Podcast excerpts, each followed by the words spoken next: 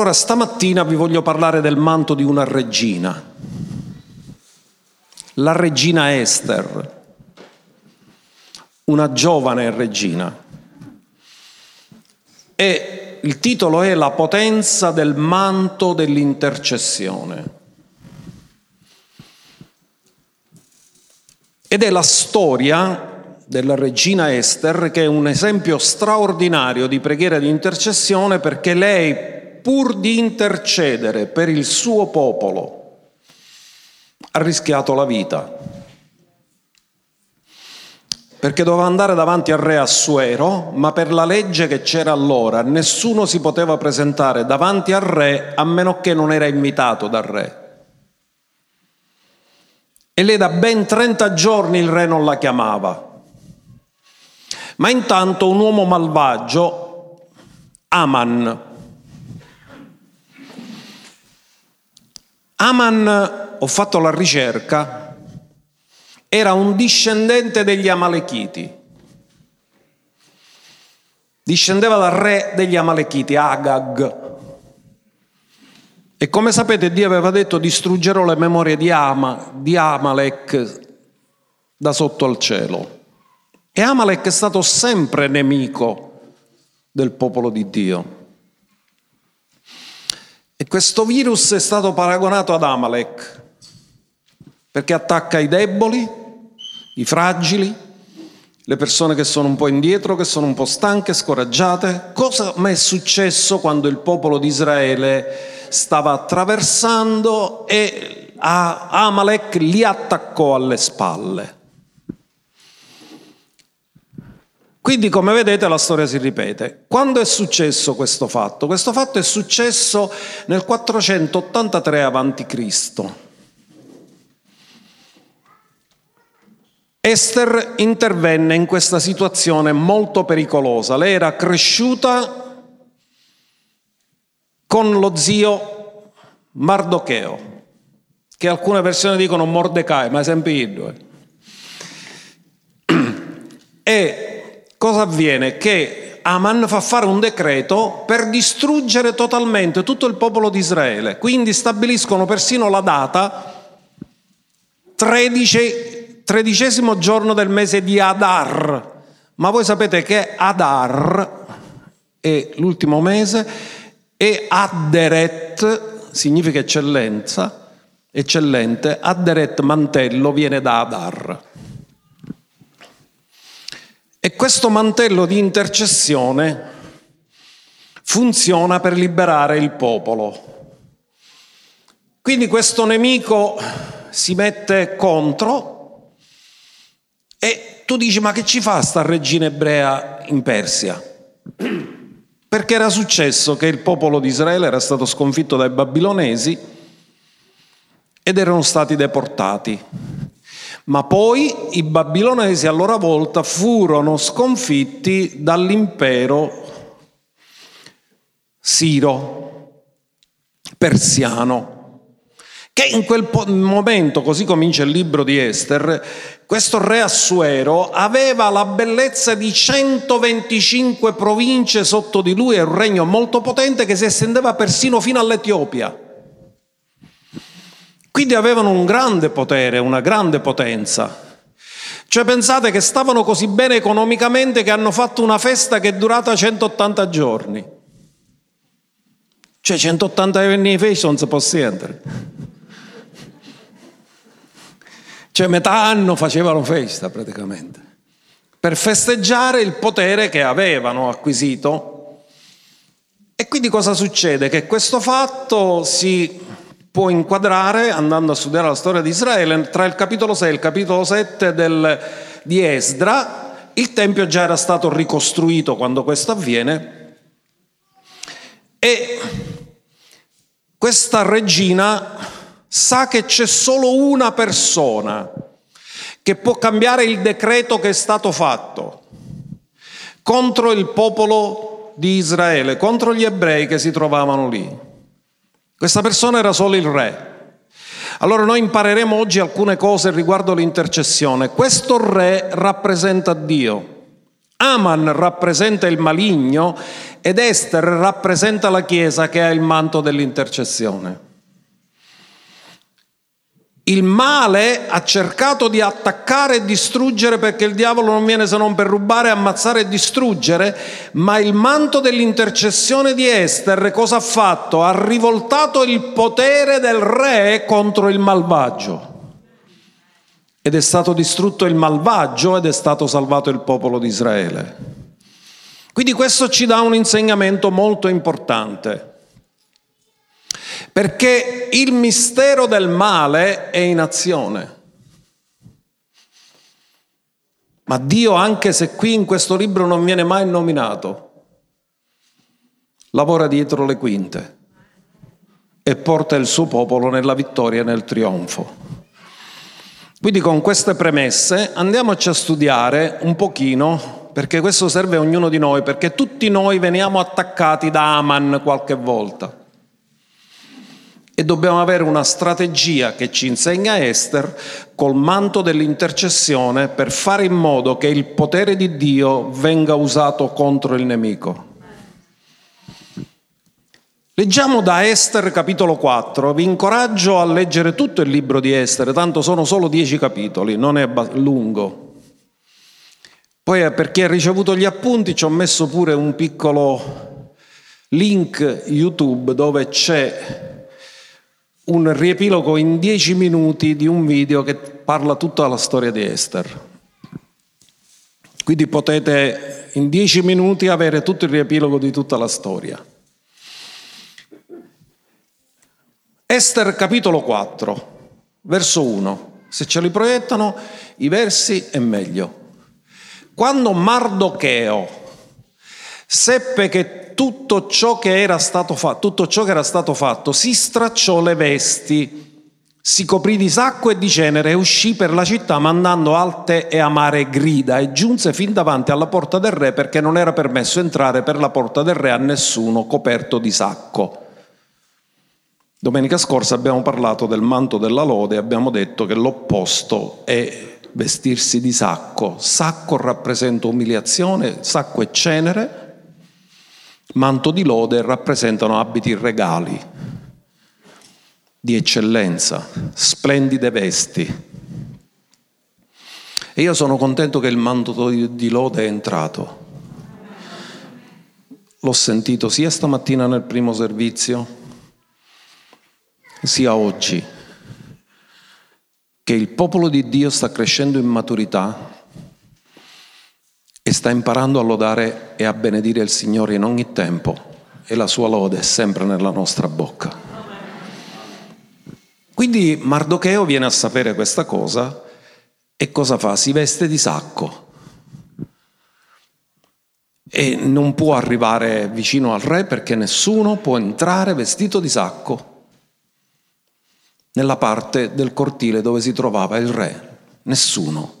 E vedremo nel corso del, della lettura che Esther cercò di fare cambiare i vestiti a Mardocheo, gli inviò i vestiti, ma lui non volle uscire da quell'umiliazione. Ha detto non me li cambio i vestiti fino a che non c'è una vittoria. Andiamo avanti. In ogni provincia dove giunsero l'ordine del re e il suo decreto, ci fu grande cordoglio fra i giudei con digiuno, pianti e lamenti e molti si coprirono di sacco e di cenere. Quindi c'erano 125 province di questo impero e c'erano ebrei dispersi da varie parti. Quindi quando hanno saputo che c'era questo decreto che il 13 di Adar le avrebbero fatti morire a tutti, chiaramente non sono rimasti indifferenti, si sono messi a piangere, a umiliarsi, a digiunare e alcuni in, in segno di questo sono coperti di sacco e di cenere come ha fatto Mardocheo. Le donzelle di Ester e i suoi eunuchi vennero a riferirle la cosa e la regina ne fu grandemente angosciata, quindi mandò vesti a Mardocheo perché se le mettesse si togliesse di dosso il sacco, ma egli non le accettò. Mardocheo non volle uscire da quell'umiliazione. Andiamo avanti. Allora Esther chiamò Attac, che non è Attac. No, Attac ce l'abbiamo nel nostro governo. C'è una poltrona attaccata, non la vogliono mollare. Chiamò Attac, uno degli eunuchi del re, da lui assegnato a prestarle servizio, gli ordinò di andare da Mardocheo per sapere che cosa lo affliggeva e perché. Atac dunque si recò da Mardocheo sulla piazza della città che si trovava di fronte alla porta del re. Quindi dove è andato Mardocheo? Ha pianto a caso se n'è andato in piazza. È andato in piazza a manifestare pubblicamente su questa ingiustizia che c'era stata. Quindi che cosa avviene? Andiamo avanti con la lettura. Mardocheo gli raccontò tutto ciò che gli era successo e accennò pure alla somma di denaro che Aman aveva promesso di versare al tesoro reale per ottenere la distruzione dei giudei. Cioè, in altri termini, Aman non solo fece fare il decreto, ma pa- voleva pure pagare per distruggere tutti gli ebrei. Come vedete, quello spirito non è mai cambiato, è sempre contro gli ebrei e contro la Chiesa. Quindi Mardocheo racconta tutto e fa arrivare il messaggio alla regina. Andiamo avanti con la lettura. Gli diede pure una copia del testo del decreto che era stato promulgato a Susa, Susa era la capitale, per il loro sterminio, affinché lo mostrasse a Esther, glielo spiegasse e le ordinasse di andare dal re per supplicarlo e intercedere davanti a lui in favore del suo popolo. Ognuno dica sterminio. La parola sterminio è l'ultima parola dell'Antico Testamento. E l'ultima parola del Nuovo Testamento è grazia. Sterminio è quello che ha cercato di fare Hitler con Israele, con gli ebrei. Quindi lo spirito, come vedete, è sempre lo stesso. Aman era pronto a pagare pur di vederli distrutti. Quindi l'attacco è forte ed è forte da gente che ha potere. Quindi che succede? Tutti i servi del re presero la copia del testo che era stato promulgato. Eh, Atac ritornò da Esther e riferì le parole di Mardocheo. Allora Esther parlò ad Atac e gli ordinò di andare a dire a Mardocheo quindi quando Esther prese piena consapevolezza di che cosa c'era scritto nel decreto, ancora di più si preoccupò. Andiamo avanti, tutti i servi del re e il popolo delle sue province sanno che qualsiasi uomo o donna entra nel cortile interno per andare dal re senza essere stato chiamato deve essere messo a morte in base a una particolare legge, a meno che il re non stenda verso di lui il suo scettro d'oro. Solo così egli avrà salva la vita. E sono già 30 giorni che non sono stata chiamata per andare dal re. Quindi la regina Esther per 30 giorni il re manco l'ha calcolata, non l'ha chiamata. Se lei va davanti al re senza essere chiamata e se il re non stende lo scettro d'oro, lei deve morire. Quindi per andare a intercedere davanti al re, lei deve rischiare la sua vita. Un intercessore è una persona che sacrifica parte della sua vita per il bene degli altri perché prende parte di se stesso, parte del proprio tempo e lo dedica al bene degli altri. Quindi cosa avviene? Che Mardocheo lancia un messaggio.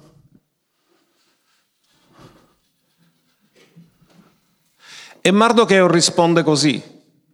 Così riferirono a Mardocheo le parole di Esther e Mardocheo fece rispondere a Esther, non pensare di scampare tu sola fra tutti i giudei perché ti trovi nel palazzo del re.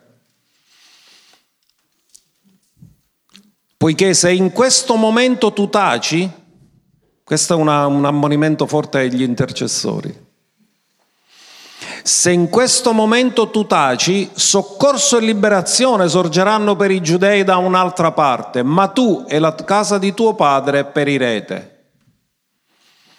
Inoltre, chissà se è proprio per un tempo come questo che tu sei pervenuta alla regalità.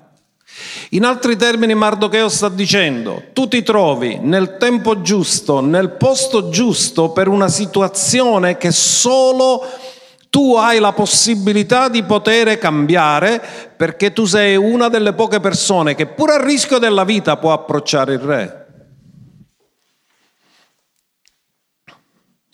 E Mardocheo dice, tu non ti trovi là per caso, non puoi usare la tua posizione per autoproteggerti, ma usa la tua posizione per intercedere. E qui c'è una lezione grande in tutto questo. Quindi, cosa avviene? Che lei non rimane indifferente a questo. Allora Esther ordinò di rispondere a Mardocheo così, va, raduna tutti i giudei che si trovano a Susa e digiunate per me. Quindi bandisce un digiuno. State senza né mangiare né bere per tre giorni, notte e giorno. Anch'io con le mie donzelle digiunerò nello stesso modo, cioè senza mangiare e bere per tre giorni. Poi entrerò dal re, sebbene ciò sia contro la legge, e se dovrò perire, perirò. Mardocheo se ne andò e fece tutto ciò che Esther gli aveva ordinato. Quindi hanno digiunato tre giorni, tre notti, senza mangiare, senza bere. Il digiuno è importante, perché tu stai dicendo a Dio, mi interessa di più che tu muovi il tuo braccio in favore che non che io mangi. In altri termini, Metti i bisogni dello spirito prima che dei bisogni del corpo. E quando si entra in questa dimensione, poi sappiamo come è avvenuto, che il re, giusto giusto, in quei giorni gli stavano leggendo la storia che c'era stato un attentato per distruggere lui. E chi è che aveva fatto scoprire l'attentato? Mardocheo. E lui ha detto, oh, ma questo Mardocheo non l'abbiamo manco onorato per quello che ha fatto. E nel frattempo viene a sapere che cosa Aman sta facendo contro il popolo degli ebrei.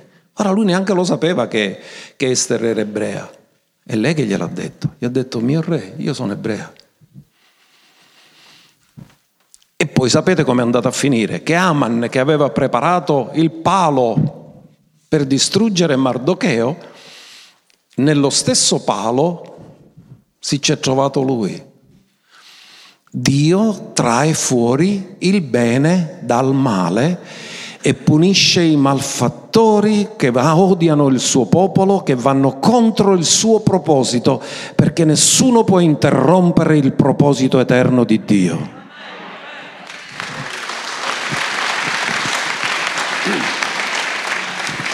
Quindi il mantello della regina Esther ci traccia una strategia per affrontare il potere del male. Il male ha potere, ma Dio è onnipotente e cambia il male in bene. E usa canali umani che sono gli intercessori. Quindi questa è una storia che quando la leggete, se uno non la sa, c'è una grande suspense per quello come si svolgono i fatti, come cambiano le cose improvvisamente Qualcosa avviene in maniera tremenda e c'è questa tipologia. Naturalmente la tipologia non ti illustra tutta la verità, ti dà delle intuizioni, perché chiaramente il re Assuero che rappresenta Dio che ha tutto il potere, Aman che rappresenta il maligno, ed Esther con gli ebrei che pregano e digiunano rappresentano gli intercessori, non puoi prendere tutta alla lettera perché il re Assuero C'aveva un problema al gomito, lo alzava troppo, ci piaceva vivere. Infatti beveva sempre scritto abbondantemente, si imbriacava praticamente, no? quindi non è un esempio perfetto di Dio. Ma il potere che ha rappresenta questo. Quindi noi impariamo che c'è una tipologia, la tipologia non ti illustra tutta la verità, ti dà intuizioni sulla verità. Quindi il libro di Esther ci fornisce delle intuizioni, degli incoraggiamenti sull'intercessione, perché qual è il problema? Che quando arrivano certe cose brutte negative, la prima cosa è che ci potremmo sedere e dire vabbè non c'è niente da fare che ci potremmo fare. Oppure quelli che si rassegnano avrebbero potuto dire e che ci possiamo fare se Dio ha permesso che ci fosse questo decreto, allora che facciamo? Non facciamo niente, se Dio l'ha permesso allora succederà. Non è così, invece dobbiamo capire che c'è un regno, c'è una mentalità del regno, c'è un proposito e che la nostra intercessione deve essere sempre allineata al proposito di Dio. E noi dobbiamo combattere se necessario quando conosciamo pienamente il proposito di Dio. Ora, questo fatto che è avvenuto storicamente della regina Esther, poi che Dio è intervenuto a liberare totalmente il suo popolo e Mardocheo è stato onorato, non ucciso, gli ebrei ancora oggi lo festeggiano ogni anno nella festa dei Purim.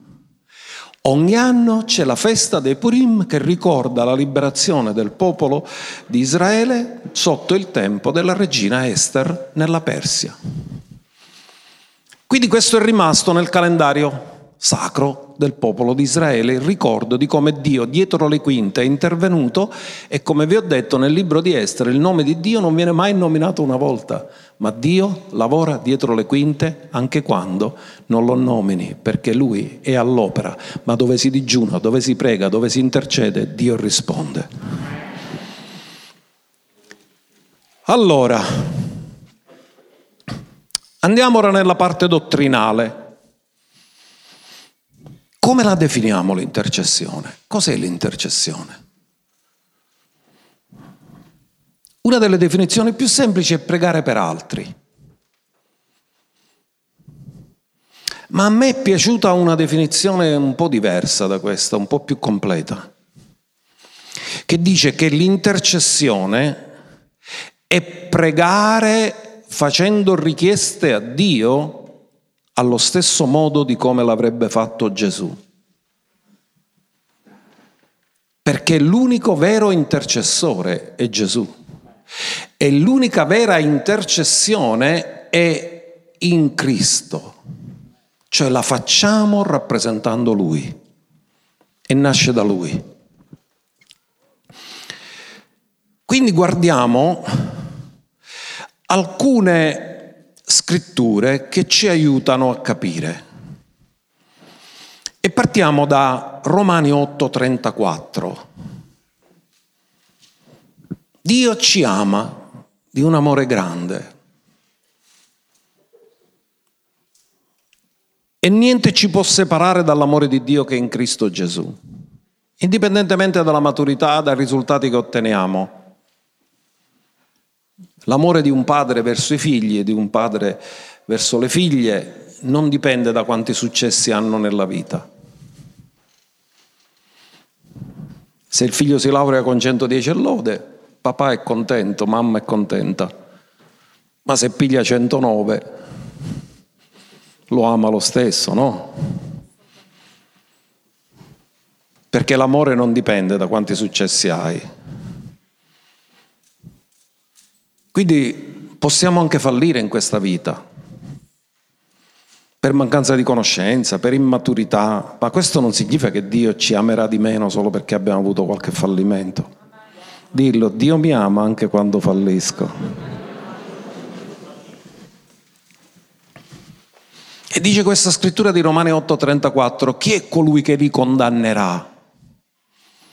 Cristo è colui che è morto e inoltre è anche risuscitato. Egli è alla destra di Dio ed anche intercede per noi. Quanti di voi credete che Gesù in questo momento alla destra di Dio sta intercedendo per noi?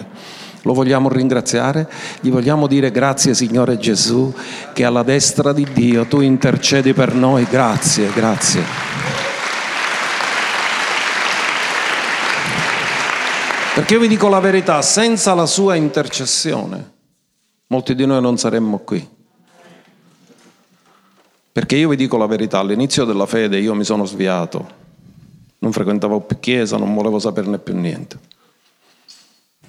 E avrei perso la chiamata avrei perso tutto. Ma io credo che lui pregava per me e mi ha recuperato. Quando penso all'intercessione, io penso a Gesù che prega per Pietro. Quando Gesù dice Satana ha chiesto di vagliarvi come si vaglia il grano, ma io ho pregato per te affinché la tua fede non venga meno. Ora notate, Gesù non ha mai pregato per Pietro che non cadesse, ma ha pregato che si rialzasse. E la domanda è, perché non ha pregato che non cadesse? Perché ci sono leggi spirituali. Pietro non conosceva il suo orgoglio e l'orgoglio precede la caduta. Gesù conosceva l'orgoglio di Pietro, ma Pietro non conosceva l'orgoglio di Pietro. E qui, anche se tu non comprendi le tue situazioni spirituali, Dio le comprende e prega per quelle situazioni, anche se tu non le comprendi. Infatti Gesù cosa fa? Gli lava i piedi. E Pietro cosa fa? Non si vuole fare lavare i piedi. E Gesù gli dice, se io non ti lavo non avrai parte con me alcuna. E Pietro dice, allora fammi la doccia. E Gesù dice, calmate. Cioè, se uno c'aveva solo i peri ingrasciati, non c'è bisogno che si fa tutta la doccia. Lavami tutto. Gesù gli lava i piedi e gli fa un'affermazione, quello che ora ti faccio non lo puoi capire. E sicuramente se parlava dell'igiene dei piedi, Pietro l'avrebbe capito. Ma lo capirai dopo. In altri termini, quando è che l'ha capito Pietro quello che Gesù aveva fatto? Gesù aveva perdonato Pietro prima ancora che Pietro lo rinnegasse e aveva già lavato i suoi piedi che si sarebbero sporcati durante il cammino perché lui non conosceva le sue debolezze, ma Pietro lo ha capito solamente quando Gesù l'ha restaurato. Ma Gesù sapeva tutto quello che sarebbe successo e ha pregato per lui. E ha detto io ho pregato per te affinché la tua fede non venga meno perché il rischio non era la caduta, il rischio era se lui non avesse avuto più la fede di rialzarsi. Perché non era la caduta che poteva fermare la chiamata, ma era la mancanza di rialzarsi che poteva fermare la chiamata. E Gesù ha pregato per Pietro. Questa è intercessione. Ho pregato per te affinché la tua fede non venga meno e la preghiera di Gesù è stata esaudita. Ora guardate, in 1 Giovanni 2.1 c'è un altro verso che parla di Gesù come avvocato. Dove c'è un avvocato c'è un contenzioso. Dove c'è un contenzioso c'è un giudice e dove c'è un giudice ci sono sentenze. Tu non chiami un avvocato se non c'è un contenzioso. Figlioletti, vi scrivo queste cose affinché non pecchiate. E seppure qualcuno ha peccato, abbiamo un avvocato presso il Padre, Gesù Cristo, il giusto. Quanti di voi vi ricordate quando io ho predicato sui tribunali dei cieli? Se c'è un avvocato, c'è un giudice. Se c'è un giudice, ci sono sentenze. Cosa fa Gesù? Intercede per noi affinché la sentenza ci sia favorevole. E questa è intercessione, perché un avvocato cosa fa? Per ora la causa dell'assistito.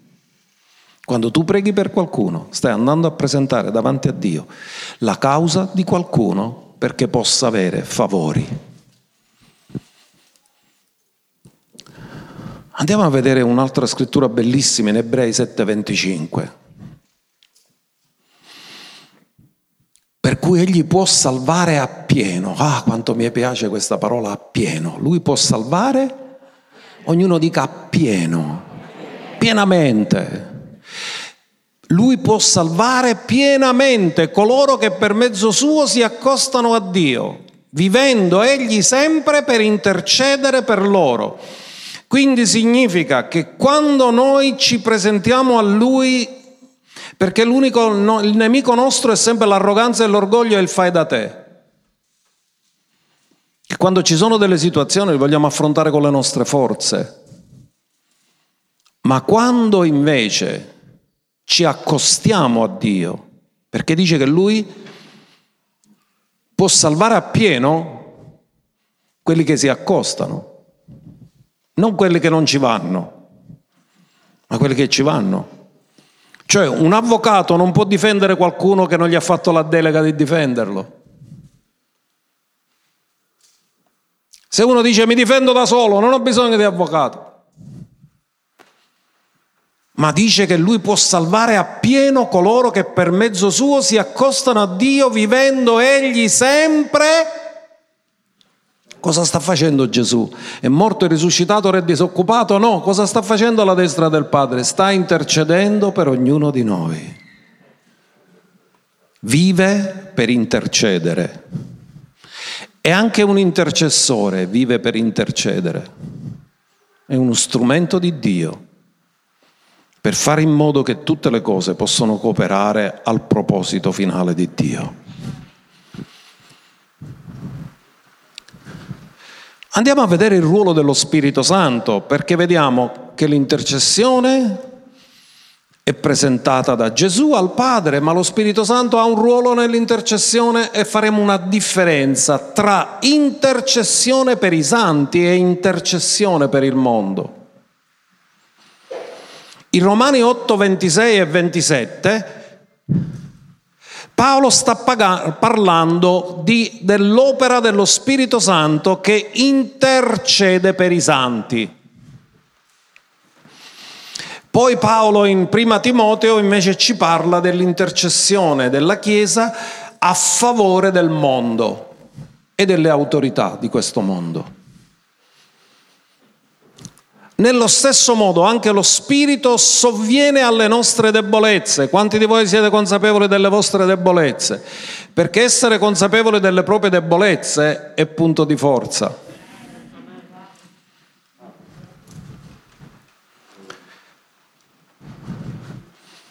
A proposito di questo mi viene in mente Giacobbe.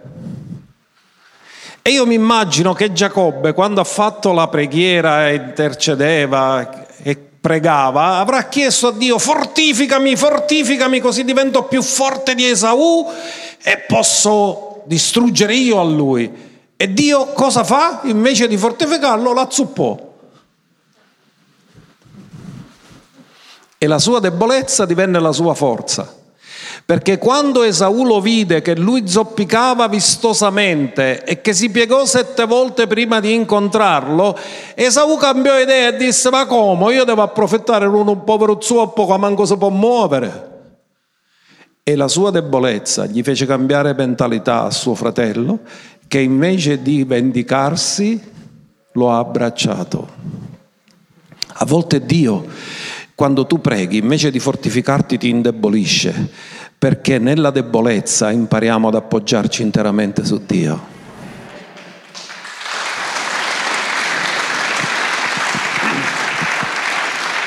Nell'autosufficienza pensiamo di farcela da soli, ma nella debolezza sai che non puoi farcela da solo e Dio ti può aiutare. Dice che lo Spirito sovviene alle nostre debolezze, perché non sappiamo ciò che dobbiamo chiedere in preghiera come si conviene. Quindi ci sono due cose che non sappiamo, cosa, come chiedere e cosa chiedere. E questi sono punti di debolezza, ma lo Spirito intercede per noi con sospiri ineffabili. Qualche versione dice con sospiri e gemiti ineffabili, cioè con un linguaggio che non si può esprimere con parole umane.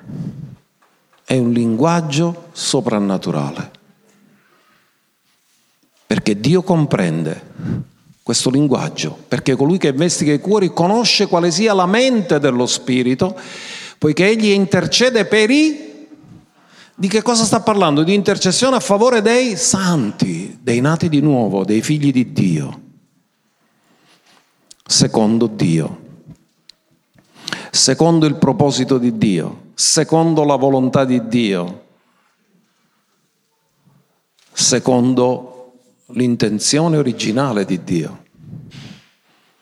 Perché lo Spirito conosce tutto dall'inizio alla fine. Noi conosciamo in parte e in parte profetizziamo. Quindi lo Spirito ci aiuta e nell'intercessione è coinvolta tutta la Trinità, il Padre, il Figlio e lo Spirito Santo.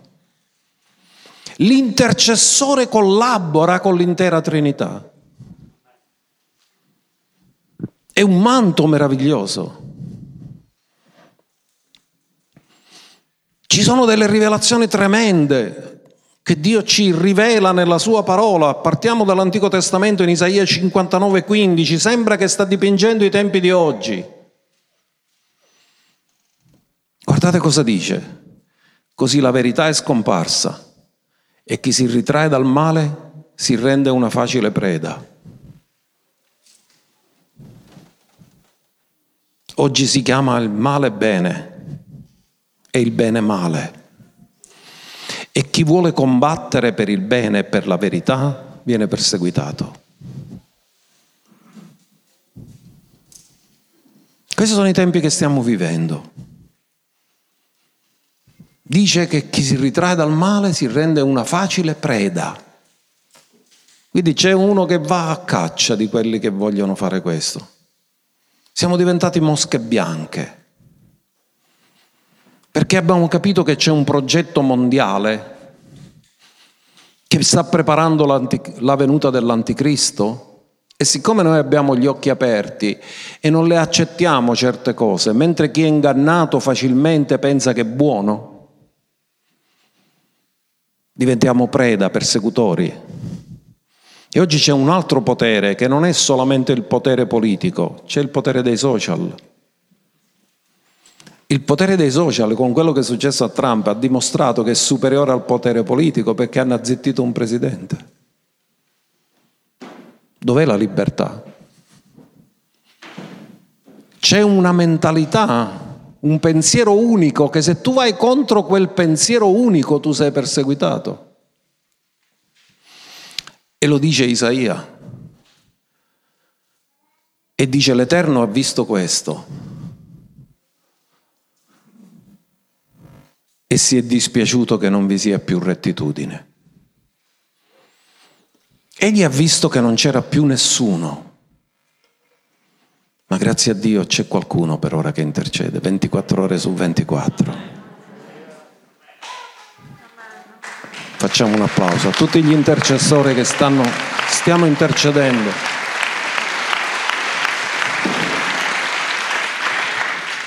Allora il suo braccio gli è venuto in aiuto e la sua giustizia lo ha sostenuto e ha mandato l'intercessore degli intercessori, Gesù Cristo il Signore. E in Lui noi siamo fatti intercessori. Lui ci ha dato il manto di Esther, il manto dell'intercessione.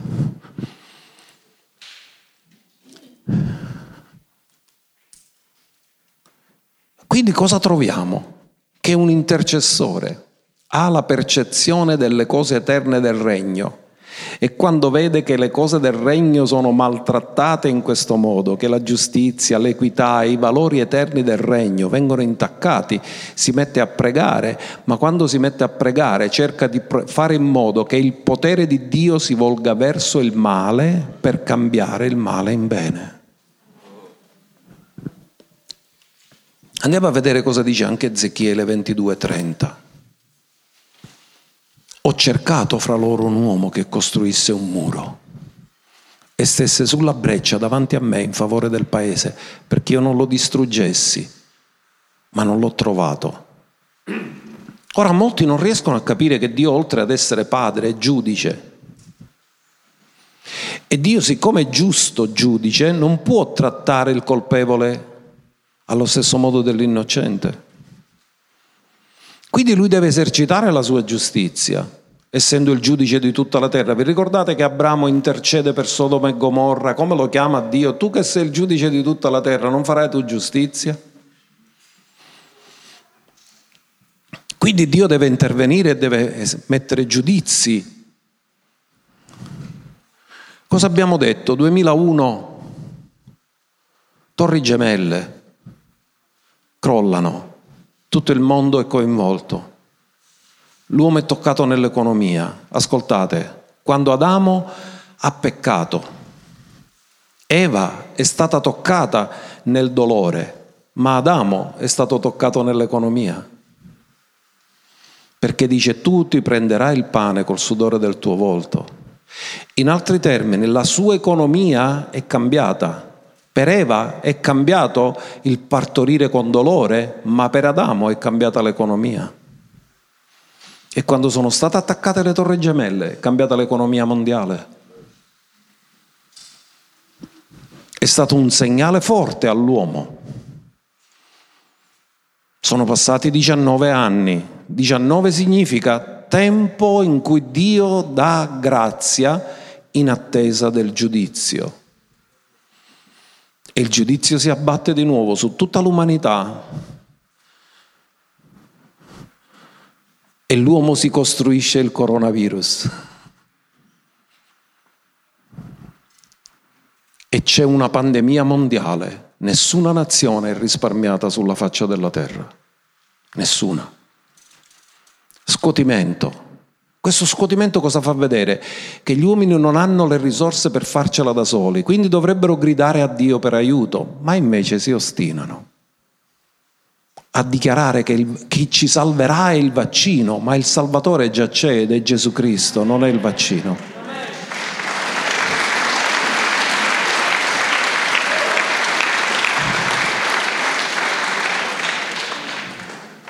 Era un modo che la terra si umiliasse davanti a Dio. Perché in questo tempo, ascoltatemi bene, né Buddha, neanche tutte le altre religioni hanno potuto dare risposta. L'unico libro che ha parlato che queste cose dovevano avvenire prima che avvenissero è la parola di Dio e Dio sta dimostrando la falsità delle altre religioni e sta dichiarando che la sua parola è verità.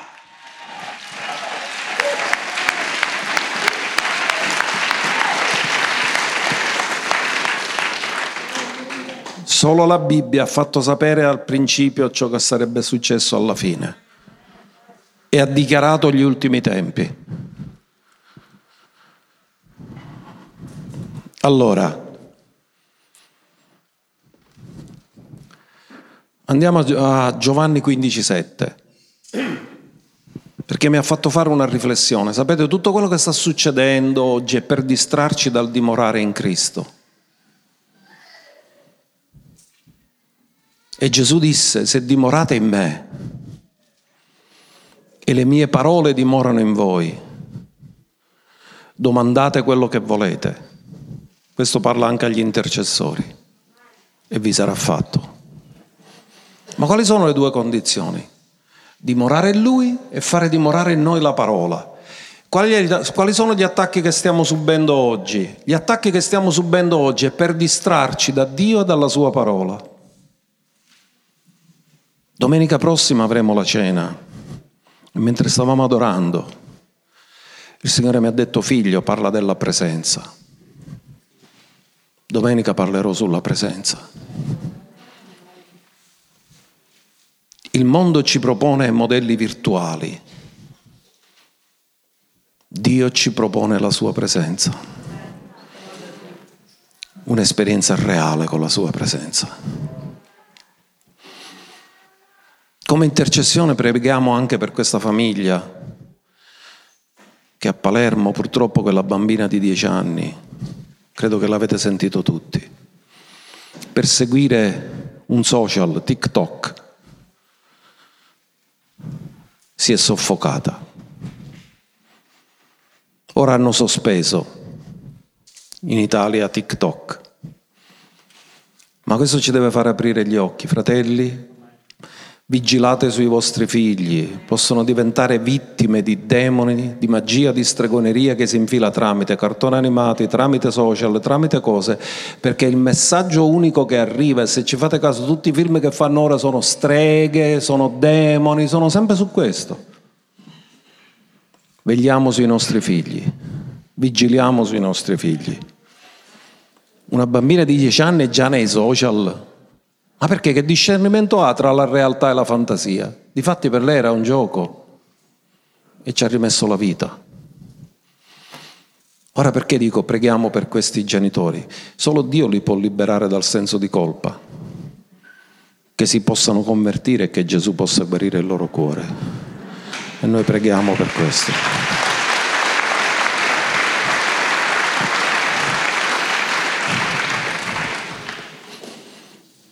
Se dimorate in me, le mie parole dimorano in voi. Attenzione alle distrazioni. Veniamo attaccati continuamente per essere distratti dal dimorare. Andiamo ora a quella scrittura che vi ho preannunciato. Questa è l'intercessione per le autorità e per tutti gli uomini, mentre quella di Romani 8, 26 27 è un'intercessione per i santi. L'intercessione per i santi è in cooperazione con lo Spirito Santo. L'intercessione per tutti gli uomini è un compito della Chiesa. Prima Timoteo capitolo 2, dal verso 1. Ti esorto dunque prima di ogni cosa, prima di ogni cosa è priorità nell'intercessione, non è la priorità di tutto ma nell'intercessione ci sono delle priorità.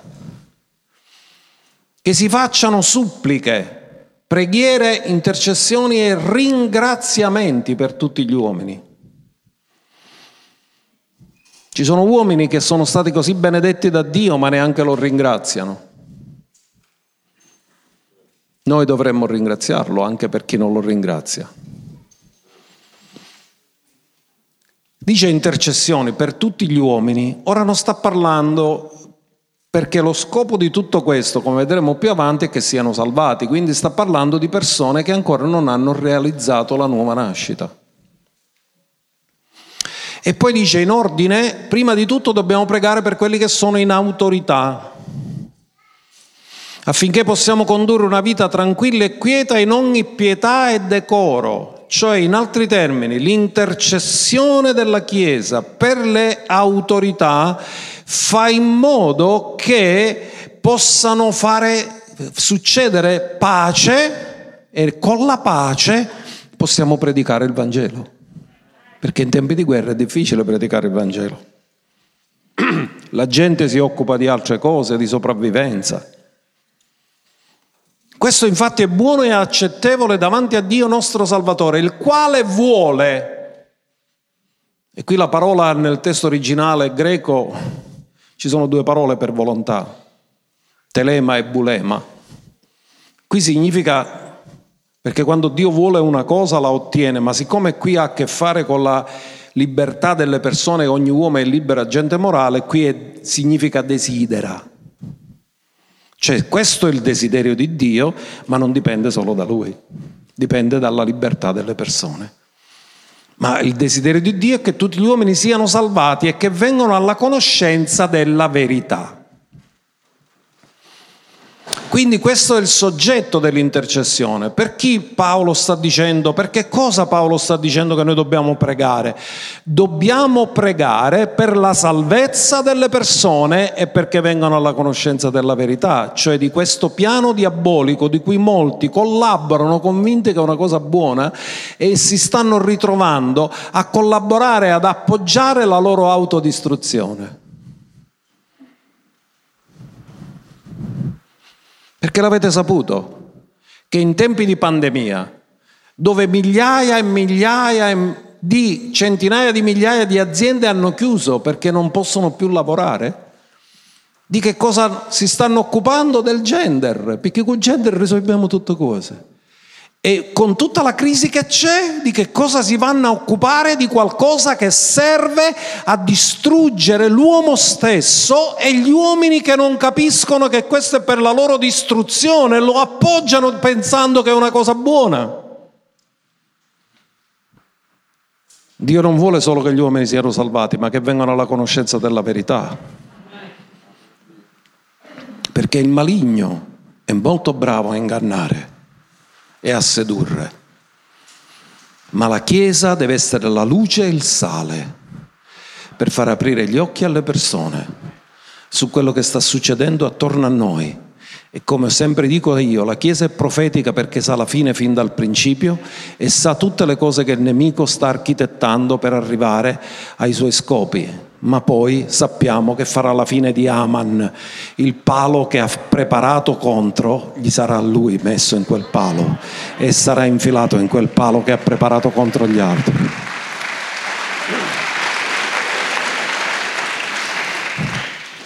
Il quale desidera che tutti gli uomini siano salvati. Quindi non distraiamoci, noi dobbiamo predicare la parola per la salvezza e dobbiamo essere la luce per fare capire alle persone qual è la verità. La verità è la parola e la parola non mente. Santificali nella tua verità, la tua parola è verità. Quindi, cari, l'intercessore si trova tra due regni Regno naturale, regno spirituale. Vive nel regno naturale, ma attinge il regno spirituale. L'intercessore porta il potere del cielo sulla terra.